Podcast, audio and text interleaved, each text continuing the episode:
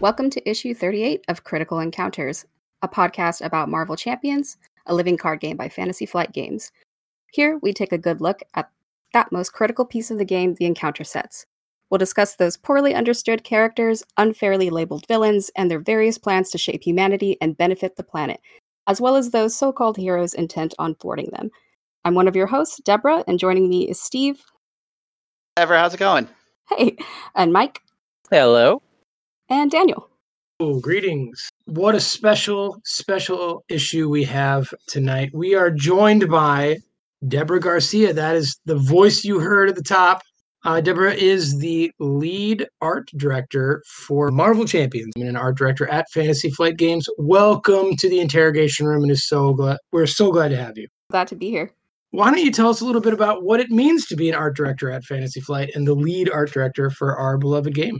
Oh man, uh, what does it mean? So the art director is actually comprised of a team. Um, there is no single art director. Uh, we're a collaborative group. We cover uh, many different IPs. Um, Marvel Champions is just um, my my specialty, I suppose. Um, I've been uh, an art director with Marvel Champions since the core set, and I was part of like choosing the the visual style, um, you know, selecting the original artist pool and growing the game from there. We um, we're just so excited to talk to you, Deborah. I mean, like, this is the world. Like this is a part of the of the world of Fantasy Flight and the games that we love, stuff that we just don't know very much about. So it's it's gonna be very exciting to talk to you and learn more. So, how long you been at Fantasy Flight? Um, I started at the beginning of 2018. So Okay. in January, I will have been with Fantasy Flight for about three years. So not very long. Um, but I feel incredibly immersed. Like even after all this time, I've touched about every IP that we have, bar mm, Twilight Imperium and uh, let's see, uh, Heroes of Terrinoth. pretty oh much. wow, that's quite a bit. Yeah, Star Wars, um, Arkham, Lord of the Rings, uh, Keyforge, X Men Mutant Insurrection. I've uh, I've gone into all of them. In three years, do you find it difficult jumping around like that, or is it all? Oh, it's so necessary. Yeah? it's really, really necessary. like, um, when when you when you work on a game line for such a long time, you start to really crave like the stories of the other IPs. Like, I've worked with uh, Marvel Champions pretty consistently ever since we started the core set. Um, but I often I was like, I feel like I need to to do more fantasy work. So I want to work in Lord of the Rings, or I really feel like I want to work with vibrant colorful artwork and I really want to work on Keyforge or I really want to do more sci-fi so let's go into uh, Android Netrunner. So we, we do have a lot of freedom with like what we want to work with, who feels like being on this game line and like spreading ourselves out. Well, that sounds awesome. Yeah, it's fun. So how many art directors are there? um currently there are four of us and then our managing art director. Okay, so I imagine you're, you're all collaborating all the time. Yes, pretty much all the time. And I mean collaborating on on IP details, on lore, as well as just um the quality of artwork. Like I can very much be involved with a project that I'm not even assigned to, um, just Okay. to help review story, quality, narrative, and and the kind of feedback that we want to give an artist and like help with some of the direction. So this might sound like a strange question, and I and maybe even naive a little bit, but like in in game design terms, what does art mean? Because you had also said like the look of the game, and I think Mm. of that as as a more like kind of macro level visual. So like it's not just the card art, clearly, right? There's some other stuff that your job entails. Is that right? Oh yeah, absolutely. Okay. I mean, it, it may not be as apparent uh, to other people besides the art directors and the people like us who are just absolutely focused on the artwork, but every IP has a different style, a different visual style, and part of our jobs is to keep that visual style consistent, and that can be either uh, both directing the artist artists to to maintain that style as well as uh, curating the artist pool for artists who uh, best gravitate towards that style. So, like for Keyforge, you know, it's like really colorful, um, really energetic. For for Marvel, it's like the Marvel house style, like spot blacks, vibrant color, a particularly digital look. Lord of the Rings is uh, classic, realistic fantasy. Arkham has um realistic horror, but dread. you know, like right. Yeah. it's it's dr- uh, like dread can is very much a part of the visual style, and part of maintaining that is one of our main focuses. Thank you. Sweet. Are you an artist yourself? Yeah, absolutely. Um, I I went to MCAD and I have a degree in illustration. In fact, all of the art directors are illustrators and painters. Two of the art directors are working freelance illustrators. Another is a extraordinarily talented minis painter. Um, so we are pretty much ready at any moment to make arms art for the games if necessary, but we do try to avoid that. Most of the time, we utilize our skills to make edits or to communicate visual notes to the artist. Like sometimes uh, painting over an artist's work to show a completely visual example of the direction we want to go, and which we then scrap. Um, and it's purely art direction. Uh, like usually we we can like create and supplement uh, concept art for new game lines sometimes, but it's yeah, it's pretty much hired artists for most of our work, but we are artists ourselves to better understand them um, and to better direct them. Got it. Got it. So um, you speak their language, basically. Yeah, exactly. yeah, I, I should have just said that. yeah, we speak we speak the language. We yeah, we our communication is incredibly important. We we speak in art all day long. Well, that sounds like your day is absolutely joyful. I, I take I take a lot of joy in in all of the artwork that I get to see. Like fantasy artwork, fantasy illustration, sci-fi mm-hmm. illustration is my number one passion. That is the thing I care most about personally. You said you're ready to step in just in case. Have you d- had to do that? Are there any pieces out there in any games that folks might be able to take a look at your art? Oh no, no, definitely not. Like it's it's definitely how do I say more of a a last resort sort of thing. For me, any art that I may have contributed is either unreleased or part of pre-production. Um, and then edits okay. are seamless and um, usually just to enhance what we already have. We never want to misrepresent uh, an artist's work. So I don't I, I don't think I could point to anything specifically, and I definitely uh, wouldn't want to encourage anyone to track one down. You know, like a, kind of a, a, a gotcha thing. Like, yeah, no way.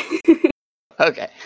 Understood. So, uh, you know, when you're when you're thinking about the visual look of a game or or something like that, you also have the IP itself to consider, I imagine. And yes. like, there's already like an art universe for Marvel, right? And so, how do how do you kind of put a the original stamp that the game has for that art, but like also honor the IP or adhere to licensing things or Mm. whatever?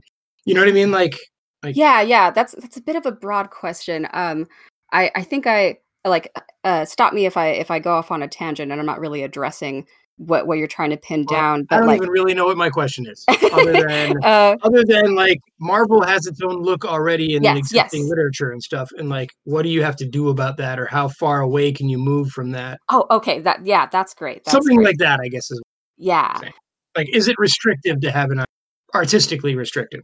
it's restrictive um not so much more like a it is a limitation but it's a limitation we we put on it. So when it came to marvel for instance like when we were designing the core set and the lead art director at the time that i was working with when we were trying to pin down a style we very much wanted to represent the comic panel and for it to reflect Mm, the the house style of Marvel generally. One of my main goals was to have actual Marvel artists who regularly work with Marvel for Marvel, uh, working with us, and maybe because they they, definitely work in a more uh, a sequential way. Like they're they're more focused on moving sequentially panel to panel, and for us, it's a matter of working narratively within one image to create card art, but still to reflect a panel. Um, right. so it, it was all these things uh, to consider. Uh, growing our artist pool was definitely tough. Finding that style, both with independent uh, comic artists who may have never worked with Marvel, plus Marvel artists who were veterans who don't necessarily um, uh, maintain uh, artist portfolio uh, like websites for themselves. So it's a little little hard to track some of them down.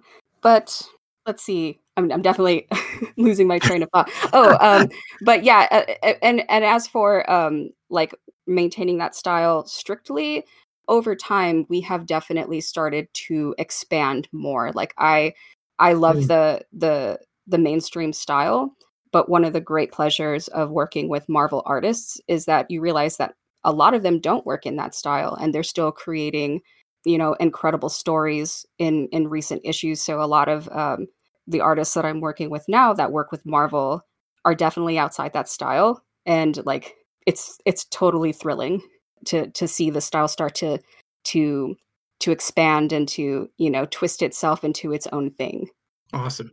Now you mentioned a couple of times this this idea of building an artist pool. What does that mean hmm. exactly? How do you go about doing that? I mean, well this is this is fascinating. So- yeah an artist pool oh my god I, I do love to talk about an artist pool so an artist pool is essentially a, a pool of artists that we pull from on the regular per ip some of them are crossovers like we certainly use artists from lord of the rings that also work in star wars uh, we may have long relationships with illustrators for many many years i'm always looking to expand the talent that we work with. So I often like to pull in new artists who are either at the beginning of their careers or who have never worked in that IP before. Maintaining an artist pool is usually based on style. Uh, Mhm. Keyforge, for instance, our artist pool reflects the style that we're going for. It may not be the only style they work in, it might be one of their specialties. So they could possibly also work in another IP. So those artist pools are just the cultivated groups that we Mm. build in order to to maintain the style of a game and to um, pretty much provide regular assignments and work. Like um, again, we we've worked with some illustrators for years and years and years who could at times have worked on all of our IPs. Okay. How do you how do you guys find each other? So scouting is a really big part of our job. Awesome. uh, we scout pretty pretty often. Uh, It's it's definitely a, a a constant constant thing. We we go to conventions, which we can't anymore. But in the past, we've gone to conventions, gone to artist shows, looked at artist portfolios. One of my very favorite things is meeting with students and and doing portfolio reviews and uh, uh, occasionally pulling in very very young artists just at the beginning of their careers and saying like you would really work for our lord of the rings games. Like it's in your portfolio.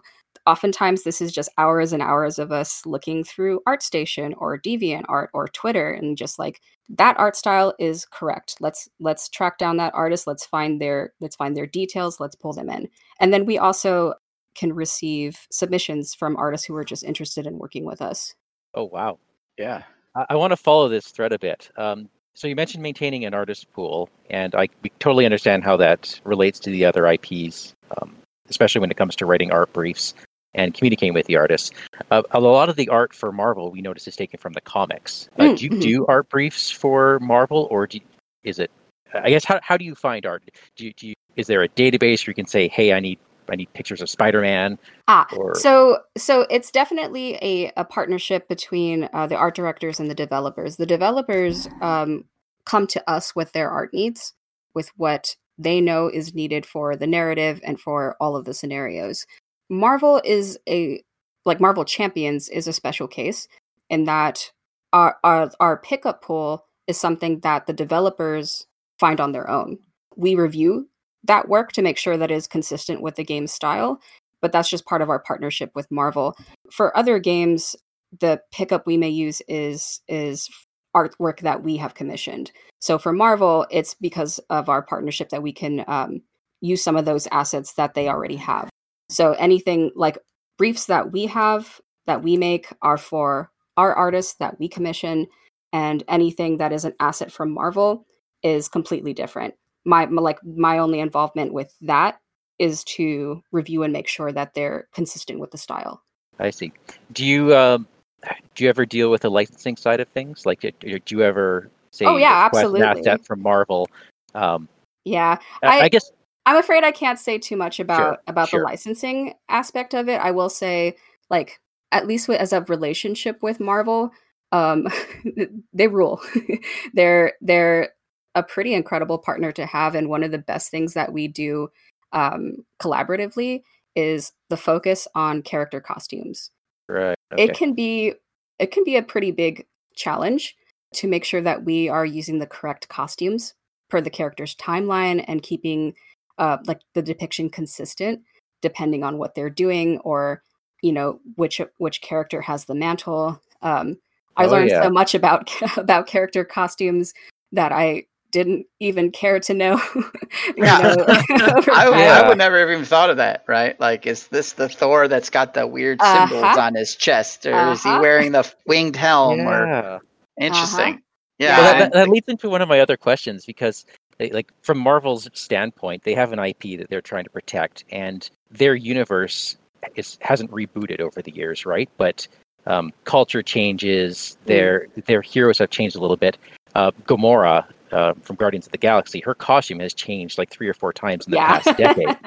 So if you want to pick Gamora, I guess how much freedom do you have? Does does Marvel try to say no, stick with the modern look, or it's it's never it's definitely never as simple as quite as that um like uh, i recall when let's see i'll try to think of an example that we've already shown hmm I guess what brought this up is that uh, there's a card counterattack, which is cl- which just happens to have Gamora from an old old costume, and that's what Mhm. got me thinking about this. But yeah so so i can't speak for the for the art assets that we uh receive from marvel but for us we adhere to one costume that and it's it's like uh we create a a visual guide of that costume that we send to the artists and the artists adhere to that visual guide for that character unless stated otherwise so let's like hawkeye for instance um when we commission artwork for hawkeye he always has his bare head,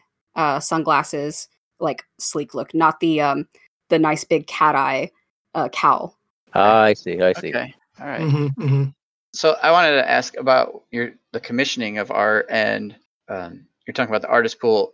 We've noticed on ma- many of the cards, there's no artist credit, and some of them do have artist credit.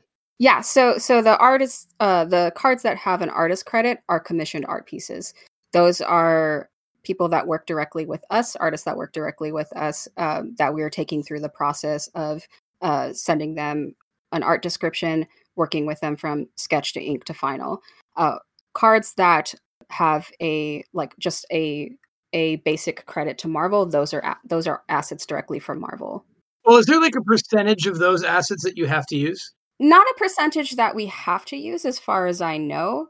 Okay. like mu- much of the game is already figured out before it gets to me i just Sure, sure. pretty Right, right. But I'm just thinking like so that they can have some kind of control over the look of the game to make sure that it stays grounded in their IP and the visual of their IP. That, like, you know, at least 30% of these cards have to just be from the comics, you know, or something like Right. that. right Um, I, i'm still not sure of percentages exactly i've never Mhm. even really considered it but what for artwork that we commission um, there is absolutely a partnership with marvel to make sure that things are consistent that it meets ip details correctly um, and that someone is wearing the correct boots and that's not from the 80s um i've been sad like i i hope someday i get to do a special art brief where we get luke cage's original you know like tiara Oh yeah, yeah. like oh what a dream So is that the sort of thing where maybe like these alt art cards that organized play hands out or things like that? Are, you know, maybe that's a there's a spot for you to put some of that stuff in for. ah a girl can dream Yeah. Let's uh, let's shift gears tiny bit. It's a game. You know, we're talking about a, a card game that we all play. Are you a gamer yourself? Do you play the games? Oh, so okay interesting um i i think at ffg uh, i personally am a bit of an odd duck i'm i'm very much a casual player when it comes to tabletop games um i'm not very serious and i'm not a i'm not a big fan of playing really long sessions unless it's like d&d i i usually prefer games that uh, have like short rounds and a fast pace and can be played with a large group of people like essentially party games i i really like like samurai sword like love letter uh one of my favorites uh, that I played recently was uh, Epic Spell Wars, uh, Battle Wizards. That was super fun. So I'm, I'm like when it comes to tabletop, um, I'm so focused on the art aspect that I rarely get a chance to play our own games unless I'm playtesting. Uh, In my everyday, I'm I'm just really big into video games. Video games are uh, an obsession, and I like to play big, immersive single player RPGs. Like any anything where I'm doing fetch quests and crafting weapons, like that's my jam. Cool. Okay, what's your favorite? Oh, how dare! um, I I could give you a long list of just like the big immersives that I like. I like uh, all the Dragon Age series, all the Mass Effect series. I haven't played Andromeda, but like uh, Elder Scrolls from Morrowind to Skyrim, uh, Red Dead series, uh, Last of Us series, Ghost of Tsushima, God of War, Hellblade, uh, pretty much all Oh, of the wow, Assassin's okay. Creed games. I over the pandemic, I've been playing uh, the entirety of the Yakuza games. Um, I just finished the seventh entry in the series, and then played the Judgment game right after that. And then I'm really looking forward to Game Seven, which is coming out next month. So yeah, really like that Oh, series a lot. That's a fun series. Yeah. What's that? That's a fun series. Yes, it is. it, I, I would say that's one of my favorites that uh, I've been hyper focused on. Steve, can I ask one more question about art? I know Sure. you- We're- yeah, we can, cir- we can Absolutely. circle around before. I was just going to say that Baldur's Gate 3 is starting to take me away right now. Oh so. uh, yeah, yeah. My my friend is playing uh, replaying Baldur's Gate 2 right now, and I've just been peeking over a lot. And I'm like, I've never played it. Uh, I think the closest I've ever played to that was Dragon Age Origins, but I don't know. Maybe I'll give it a try before before Baldur's Gate 3 comes out. It looks pretty cool. Good. It, it's it shows its age for sure. The interface, at least, it shows its age. Yeah, that's fine. So, uh, what was that? Our question? Oh, okay. Well, this the whole process of commissioning is is something I would really like to hear you talk about, Deborah. Like just sort of the beginning to the end of a card, right? Like Sure, sure. how you know how does it even start? Like you there's a card concept, then then what? You reach to an artist, and then how's that conversation between you and the artist go from the beginning to the end? okay yeah let's let's see how much i can say i don't want to give away all our secrets but Sure, understood. Uh, and again, we can always delete. oh for sure um, so like like i mentioned before um, the developers essentially come to us with a list of art needs um, we usually conceptualize how much art is needed have an idea of like is there a lot of character work in here? Is there a lot of environments? Are there a lot of item pieces? Mm. and and then we start once we once we have that early concept stage we start putting together an artist list of like for this ip uh like what are some of the veterans uh we may want to use for that are really great at items that are really great at environments that are really great at uh, certain character likenesses um, and then we work with the developers to groom those briefs into a much more visual language something that will make the artist see it a little more clearly like give them the details that are necessary uh, for it to just be a visual slam like once they read that brief they're like oh i know i know what i'm supposed to do here um, And this rather is than where we come back to the you speak their language part. Yeah, right? Like, exactly. okay, all right. Oh, yeah, we we take it from uh, developers who are maybe writing something out with a lot of unnecessary detail, and then you know, like, and it's not like the it, it could be like details that are really fun, but not really necessary for the Mhm. visuals that we need. So we'll strip some of that down. We'll we'll buff some of it up, like make it more visually interesting, and then we have that list of artists that we consider we might add more take some away we get a good look at um, exactly what what art assignments need what and we compile a, a, like a solid list and then we reach out to those artists we give them a timeline they let us know essentially how many art pieces they would be comfortable taking in that time Oh, and then- okay. yeah that's a really big part of it is because schedules can be incredibly strict or um, we we also have to consider everyone else in the pipeline such as graphic designers Sure. and uh, uh, other developer needs. So the what they are capable of doing in that timeline is incredibly important. And and then after that, we we try to assign based on the artist's uh, strengths and interests. Like the worst Sure. thing is to give an artist a piece that they are uninterested in. The best thing is when they come back and they're like, "Oh yeah, I'm so excited to do this character. I'm so excited to depict this." And I'm like, "So happy for you." Like that's honestly that's the biggest thrill Right. is knowing that I assigned someone correctly um, or to their benefit, something that they'll enjoy. And because I can see their joy in the artwork when it first comes back to me. Sure. And and then from there we we have deadlines for for sketches. Um, we give a softer deadline for any work in progresses or color roughs or other check-ins, and then a, a much harder finals deadline. and we usually allow time after that finals deadline to make revisions if necessary and to give additional feedback. So Okay. we start from we get sketches, we review them together, and then we can sometimes go straight to final if that is just like a mind-blowing sketch that's doing everything correctly. Or we may see like, oh, we have good information here, but we kind of want to see what the color looks like so we can get a better idea of where this is headed. Right. So and yeah, and then we move like for for Marvel, um, I established a a check-in point of the ink stage. I always like to see where their values are uh, in the ink stage, like whether they're using really large spot blacks, um, whether they're more reliant on line and less on on on on line weight. And yeah, we just move from there over the period of the art art unit time until finals, and uh, that's about it. hmm Cool. And what is what is the average time that you would commission a piece to when you need it? Or Um, commission to final. I, if if there even is an average time, I don't. There, there definitely is. Um, it it doesn't wiggle away too much from about two months. Okay. But that's Okay. but that's not that's not a project time. That is the art unit's time. Right. Um, the project can go on for much longer with other art needs that have their own, uh, give or take two month schedule.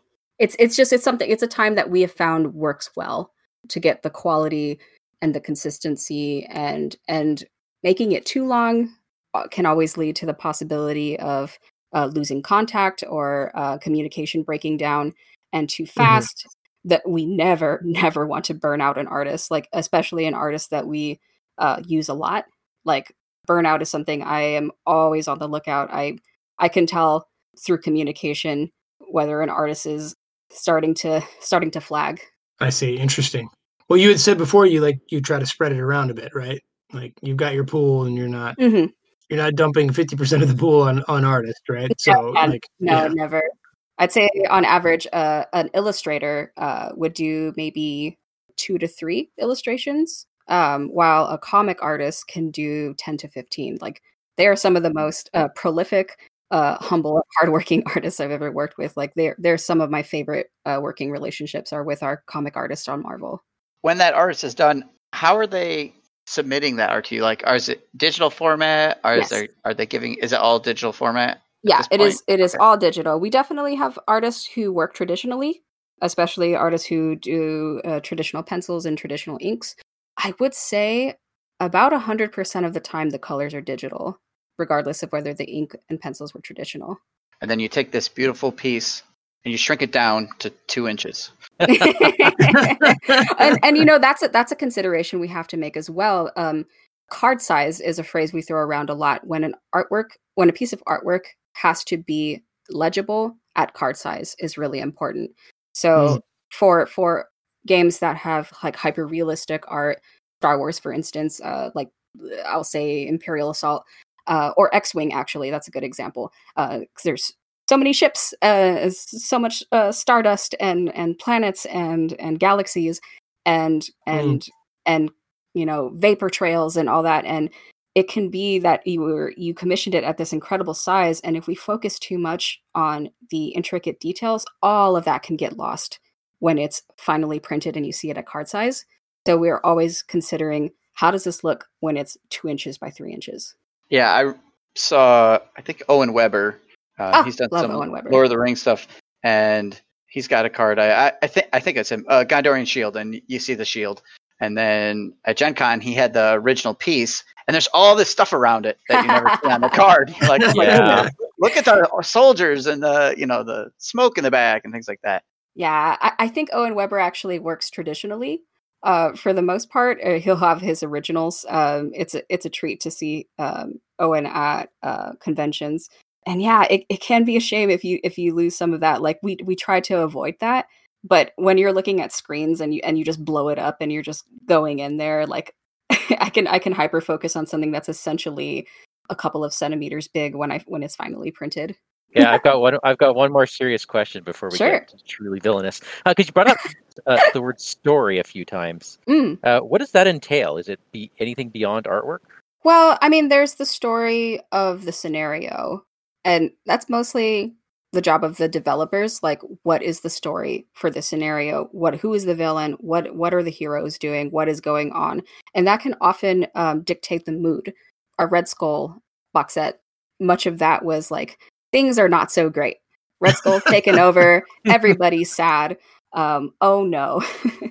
And and that that's the story that we tr- we try to maintain that mood throughout all of the artwork um, especially anything that gets closer and closer to actually depicting Red Skull.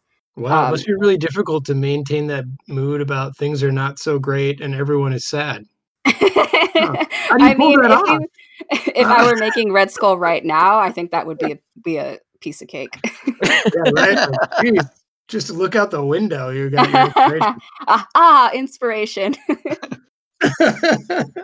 yeah, so we consider the story um, that our writers put together, and then there's also the story of the card itself, like the brief, but also the narrative elements that tell that story, uh, the mood, the um, the detail, the focus. Like there can be a lot going on, but the focus is incredibly important. There could be a huge battle, but the focus is on Red Skull and Captain America just coming at each other. Like that's the Mhm. pinpoint.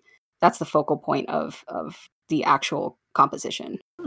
So, I mean, it sounds like then you were working pretty closely with the writers Mhm. and with, I mean, do you work a lot with Caleb and Mike? Like, are, Uh-huh, are they absolutely. about, are they, when you say like the developers, you mean them, right? In terms of Yes, like, yeah. what they'll write notes about but the card needs to have this on it kind of thing. And then, Oh yeah, they'll they'll Sort of, definitely like okay. yeah, yeah. I, I I like to ask them, is there anything I should know or is there anything I could um, you know, keep in mind with this? Like Mhm. sometimes when we're um assigning artwork, they may tell us these two art pieces are are are depicting a moment right after each other, so they should go to the same artist. Oh, cool. you know, Okay. things Oh. like Really that. neat. So really yeah, it, uh, our relationship with the developers is incredibly important. Um, I rely on them very heavily as a as like checkers to make sure Sure. that um, I'm not running off with my own narrative and, and forgetting like, oh yeah, there's there's something I'm supposed to be doing. I mean, there has to be a, I mean, a, a pretty monumental difference for like the notes they give you. If it's like, here's the card, we need a card for Mockingbird versus we need a card for Haymaker, right? Or Counterpunch, or like, how do they, like, there's, is there a, I mean, how big is that difference in terms of like the notes you get or the, It really depends on the intent of the card, um, Okay. as well. Like I I I put a lot of stock in the mood of the Mhm. card. Like um, I could get a a hero to depict, and the mood is villainous, and I really need to understand what that card is for, uh, what the mechanic is, what its purpose is, so that when the player picks up that card, they're like, "What is this hero doing?" Uh, with this like fairly negative action like oh okay it fits into the story and that's something that i'm going to be like going back and forth with the developer about like making sure that that mood is is consistent with the with the intention of the story is a super big deal and uh, yeah i'm i'm definitely always um checking in with the developers like uh, i need i need them right? Oh my God, Deborah, your job sounds so fun. So it is it's pretty fun speaking of the developers, Michael and Caleb, Caleb, which one would you say makes a better villain? Because you know we are a villain podcast. Oh. and I'm curious. i would probably I would probably say caleb okay. Oh, all right. Okay. he's You crafty he's crafty yeah, he's yeah. crafty. Uh, Michael is a is a is a is heroic. Like I I really believe that, and I think uh, Caleb is crafty, and together they make uh, an incredible, well balanced team. I'm not sure in the context of our show which is a better answer. So, uh, which, which one You- you want to be? You need that balance. The universe needs I like it. balance. That's right. That's right. Uh, so, what's your history with Marvel? Like, are are you a fan of the comics, the movies? Um, so uh, this is kind of like my "Do you play games?" um answer. I feel like because it's it's kind of similar. So it, it's it's like whether I follow Marvel is a very a very yes and a very no uh, thing. Um, like I was very very big into Marvel around the time of the original Civil War and Secret Invasion run, um, which is a long time ago. um, and I I was really into reading uh, New Avengers and Exiles. Exiles was my jam. I loved Exiles so much. And for a while, I wasn't even really interested in the 616 universe because I was so into Exiles. I, I, truly hope someday that they make a television series of it. I think it is a really missed opportunity that there is not like a, a, a young adult focused uh, television series for Exiles. I Um, actually haven't heard of that. I need to go find oh, that right now. oh, please! uh, It's it's the coolest. It's really Okay. the coolest. It's it's a it's a essentially it's like a team built on uh, taking characters from different universes, bringing them together, and uh, they solve the mysteries, take down villains that would like disrupt the the space time continuum. And it has some of the oh, this is the most lovely like characters. I, I, it, it's it's it's just alternate good alternate universe stuff. Um, and when people die in that in that series, they stay dead. Oh my! Oh, Wow. What? Yeah, yeah, yeah. They they don't get they don't get retconned uh, ever. Okay. like, um, a- and the original Exiles team is one of my favorites. I I'm really not sure if she gets used much anymore, but Blink. Oh goodness, what was her name? I think it was was it Carol Ferguson? Um, Clarice. yeah, yeah. Uh, Clar- Clarice, yes, I think. Clarice Ferguson. Ferguson. Um, Blink. Anyway, she she rules. She was one of my favorite characters at the time and really dear to me. So yeah. And and then around the time of of Civil War: Secret Invasion, um, I, I kind of just went off into manga and independent comics in general. Like, uh, I'm very much like um manga and anime dweeb. Like, I I like shonen uh, series a lot. Excellent. Mike, you get into some of the odd stuff too, don't you? Oh, I'll go, I'll go in deep sometimes. Uh, Yeah. Yeah. No, you have any examples? Uh, I mean, I have the odd other comic book. I, I've got a fair bit of, you know, Vertigo. Um, the Transmetropolitan is a wonderful series. Uh, I did read the original Ghost in the Shell comic, and I absolutely adored nice. it. Nice. Yeah. and I it's- it's hear that I very have to watch the new TV show. Apparently, there's a series on. Netflix that that's it's a sequel. I don't know. I've never seen it. I don't know if it. I've heard it kind of faithfully follows the mood, but I'm not. I don't know much beyond that. You should watch the standalone complex. That's Okay. the best Ghost in the Shell series. Okay, I will do that. I mean, other oh, um, I'm gonna forget.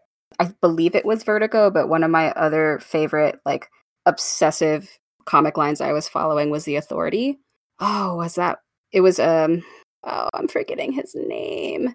Uh, Ellis. Uh, Warren Ellis. Warren Yeah. Ellis. Yeah, yeah, Yeah. Warren Ellis wrote that, and uh, the the uh the first I would say maybe ten issues of The Authority it's incredible like to this day it's still one of my favorites it's like the the origin of the midnighter and apollo characters Oh, oh so good that Warren Ellis is wonderful. He also Yeah! writes the uh, the Castlevania series on Netflix. yeah i know i love Yep. i love castlevania and i love that series i i love to see uh more adult focused um animation like i love children's animation but darker stories in animation is my jam Yep. So engrossing. I love it. yeah engrossing definitely So, Daniel, do you feel left out here? I, I do.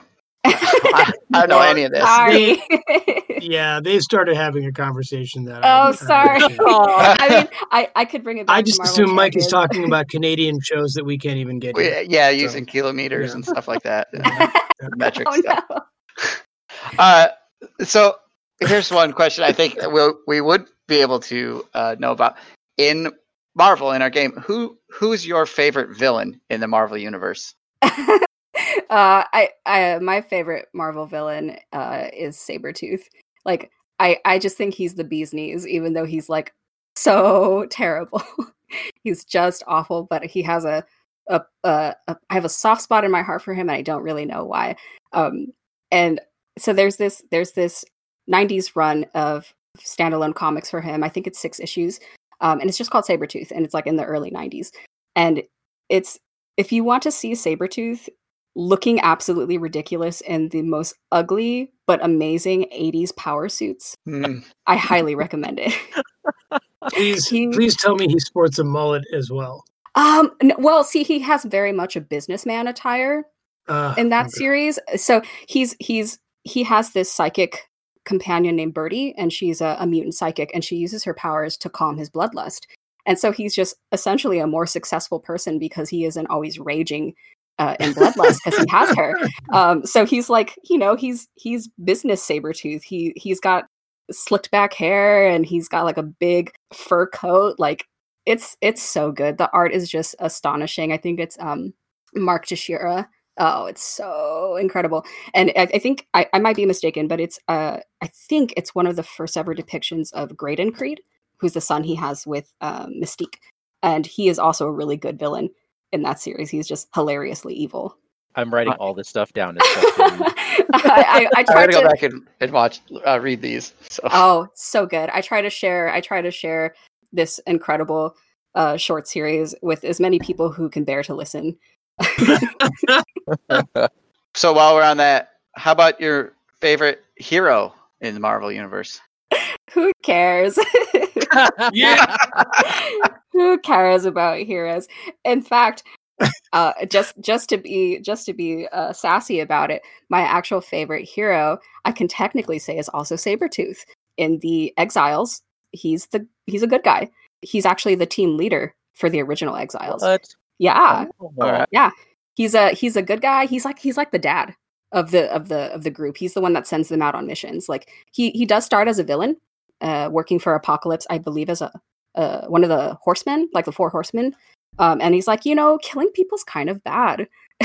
and he like goes on to be a hero and like jump across alternate universes with his daughter Blink, and it's just it is really bizarre and wholesome. So that's So that's my Sounds great. Wholesome isn't really villainous, but well when he's like I, I mean I see the charm as a hero, as a I, I hero. I see, yeah, I see the charm. We often try to like understand the, you know, the more sensitive backstories of our villains when we do our our background epi- uh, issues.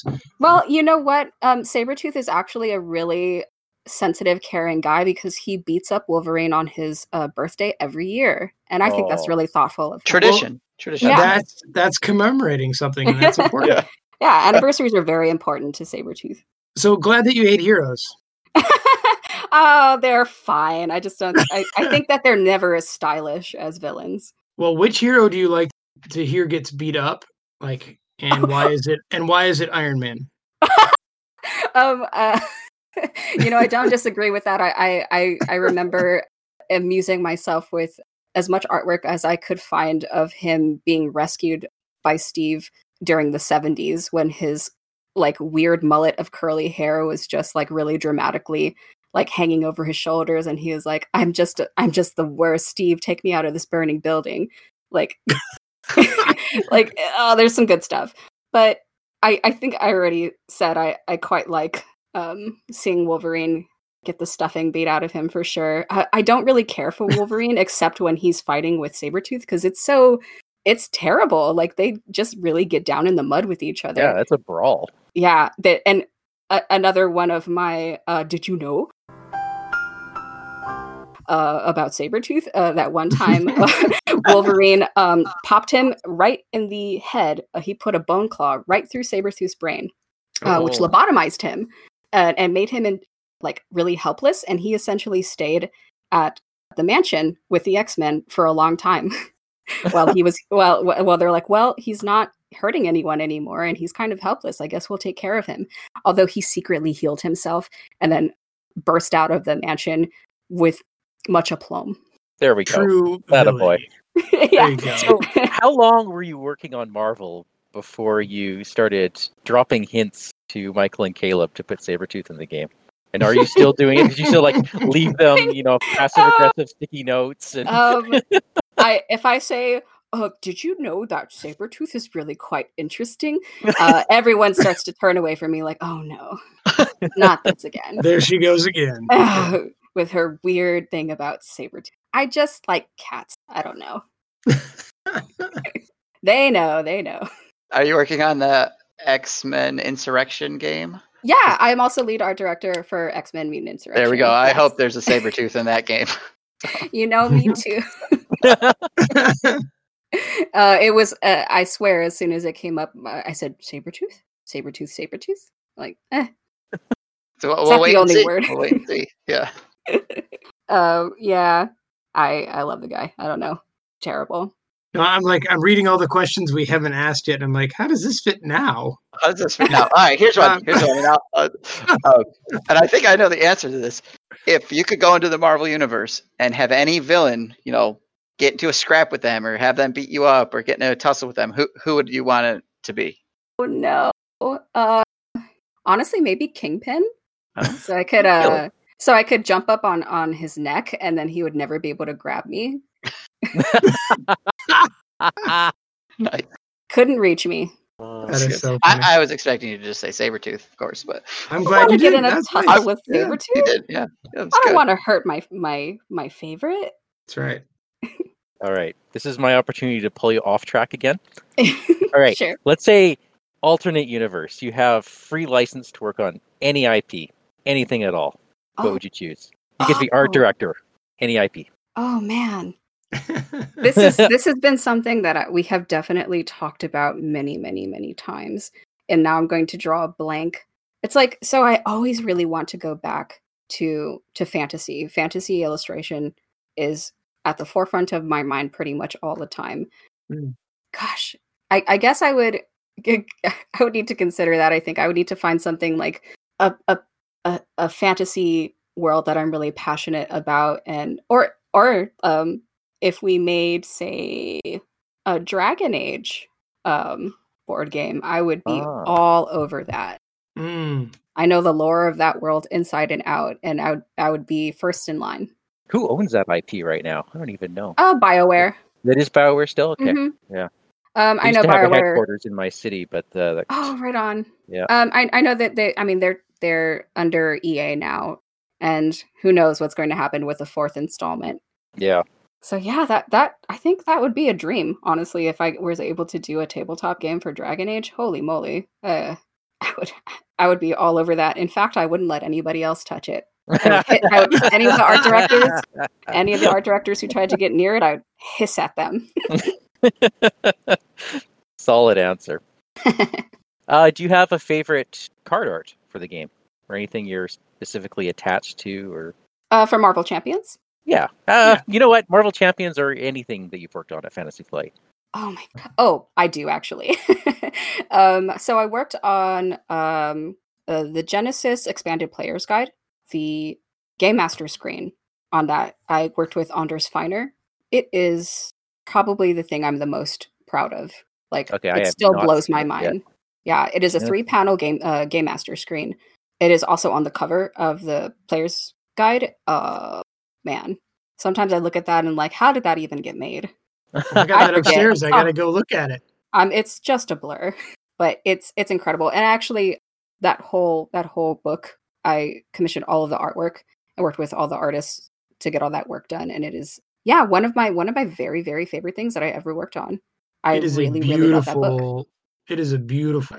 yeah Absolutely. Yeah. it, it, it encompasses pretty much the splendor of Genesys, which is that you can generate a system for anything for uh, monster horror, for fantasy, for sci-fi, for apocalypse, Yeah. For, really uh, cool. yeah, history, great heroes, and it was just such a pleasure. And it still shocks me to look at it. Like, dang, look at that! And holding the actual game screen in your hands is just it's like a like a God Ray moment.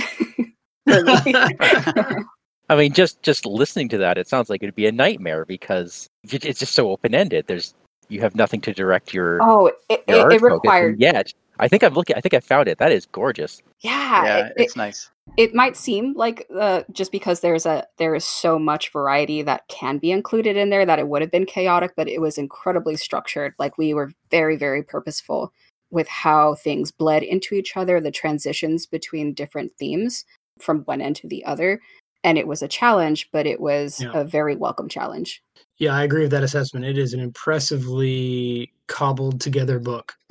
and that is not at Uh, all cobbled together. It is so thoughtfully done and interesting. Yeah, there it is.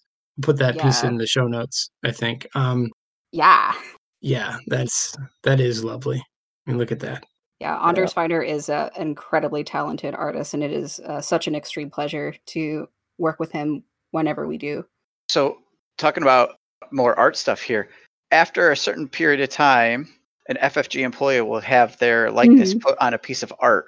Are you involved in any of that? How does that Yeah. come about? Oh, it's that is one of the most fun things to do. Um, that is purely the domain of the art directors.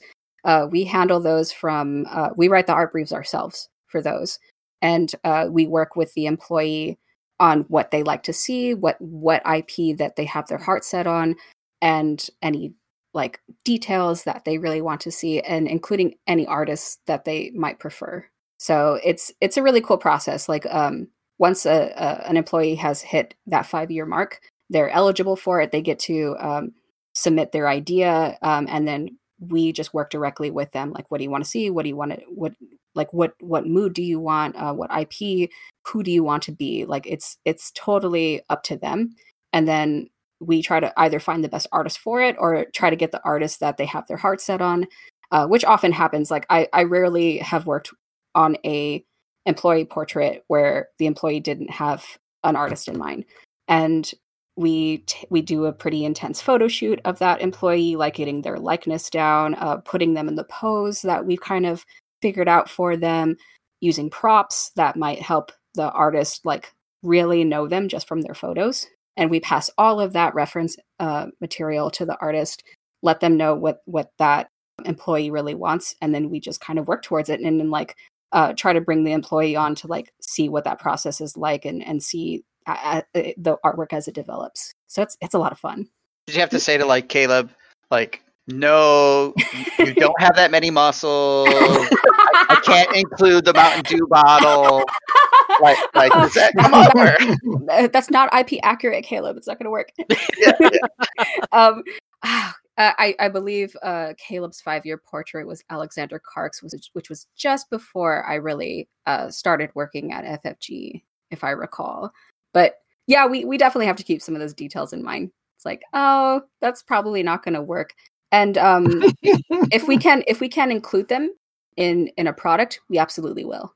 If, for instance, Genesys, that expanded player's guide, does include an employee portrait as one of the interior art pieces, and that was one of my favorites because it essentially has a, a Gundam, like a uh, uh, Oh yeah. a, a piloted mech suit. Really, really fun to do. Cool. Yeah, I, I've seen. You know, you can kind of find some pages that have you know pictures of Caleb or Matt or Molly or, or Yeah. Brad. You know, those that's fun to try to find. So Yeah. Oh, I I mean when when you can see just like an uh, this this intensity of of care being put into a character's face as much as we would put into like a Luke Skywalker, then it's it's a good chance that it's an employee portrait. That's such a cool little perk for the employees, and Yeah, it's it's also fun. fun for the fans, right? Because we, we meet these people, and it's fun to see. It's fun to see the people behind the curtain in the Yeah. world. Um, at this point in time, if you were to choose, where where would you like your portrait? I've thought about this very very hard. I would definitely be a hobbit or the rings, uh, but I but I would want to be a warrior hobbit. I would want to be a hobbit on top of a pony going into battle with an axe that's too big. I think I think the. Hobbit archetype could use a character like that. To be honest, I think we need to talk to Caleb and get this. Yes, I so agree. I so agree. Like I'm I am a hobbit through and through. But sounds like a perfect piece for a uh, scouring of the Shire set that we're Yeah. yeah right yeah good idea. Yeah. Uh, I think when people meet me in person, they're like, "Oh yeah, definitely a hobbit." Um, I'm just under five foot, and um, small is is like pretty much one of my f- immediate traits, and it's just like comfort and comfort and food and all that. So yeah, I'm a hobbit for sure. Just Uh, roll. I- Immediate traits. I like Yeah. that term. Yeah, I, I may not be uh, very strong and probably not a very good warrior, but you know, it's it's it's the thought that counts. Yeah. War pony Hobbit with oversized axe. Is that Yeah. the, act- the art brief? Yeah, yeah, yeah. mood, uh, uh, mood is out of your league. Just don't, just don't know what's going on. Make that the trait. yeah. uh, we're starting to run low on questions here right yeah all right I'm gonna ask this one because we've asked Michael and Caleb the same one if you could have a horde of evil minions that would do Ooh. one part of your job Oh, what would you assign them to do um, probably carry me. you know, like I don't, I don't necessarily want to put a lot of effort into getting where I need to go. So yeah, uh, transport okay all right. with their very own bodies just on the shoulders of my minions really makes me feel grandiose and villainous. Yeah, I think I'll go with that. Oh my god, that answer is so fantastic compared to like how compared to like how they answered it. You know, like oh, photocopying or whatever, right? It's like- you want to know what their answers were Well, writing yeah, the sure. art briefs writing the art briefs. That's what they said. That we have them on One of air them saying did say that. Wow. One of them did say that. Yeah. Wow, makes me feel really appreciated. Yep, yep. I think Uh, it was because they didn't feel they were good at it. So oh, They- such a lie. Such They a didn't lie. speak the language. That was their problem. Yeah. Well, aren't they going to be upset when they see you being carried around? this is my will. This Dang is my will. oh my god, that's a great answer. This has been this has been such an amazing conversation, Deborah, and we've learned so much and so grateful to have you here tonight and kind of revealing a part of this world that we just don't know much about. And yet I know personally for me, like what draws me into all the LCGs is the art. Like, uh, they're just beautiful Yeah. games. oh, I'm so glad you think so. Yeah, I mean, you see them on the table and you're just like, oh my god, I have like this is a beautiful thing, you know, and and that's kind of where I start with these. And so, thank you for for coming on tonight and giving us kind of a window in. Yeah, it, it was such a pleasure. I I really enjoyed this. I, I this is the first time for me for ever really like discussing this and uh, in an interview format, uh, uh, like as a conversation. Like so, it's it's it's been a joy for sure. Thank well, thank you, and it's absolutely fascinating. yeah, you never know. You're very. Uh, it was very natural. Oh, thanks. I'm so glad.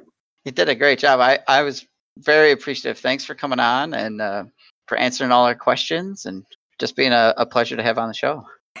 thanks. All right. Well, thank you very much, Deborah. It's been an absolute blast. Uh, for those who want to get in touch with us, we are Critical Encounters. You can email us. Perhaps you want to uh, volunteer to pose for our new Supervillain 2021 calendar. We still have an opening for May. you want to get on on that? Critical Encounters Pod at gmail.com. We are Critical Encounters on Facebook. And on Discord, we are Vardane, Big Foam Loaf, and Wandering Duke. If you like our show, tell your friends. If you don't like our show, tell your enemies. Take us out, Deborah. Told you I'd deliver, didn't I? You wanted a war, Sabretooth just gave you a war.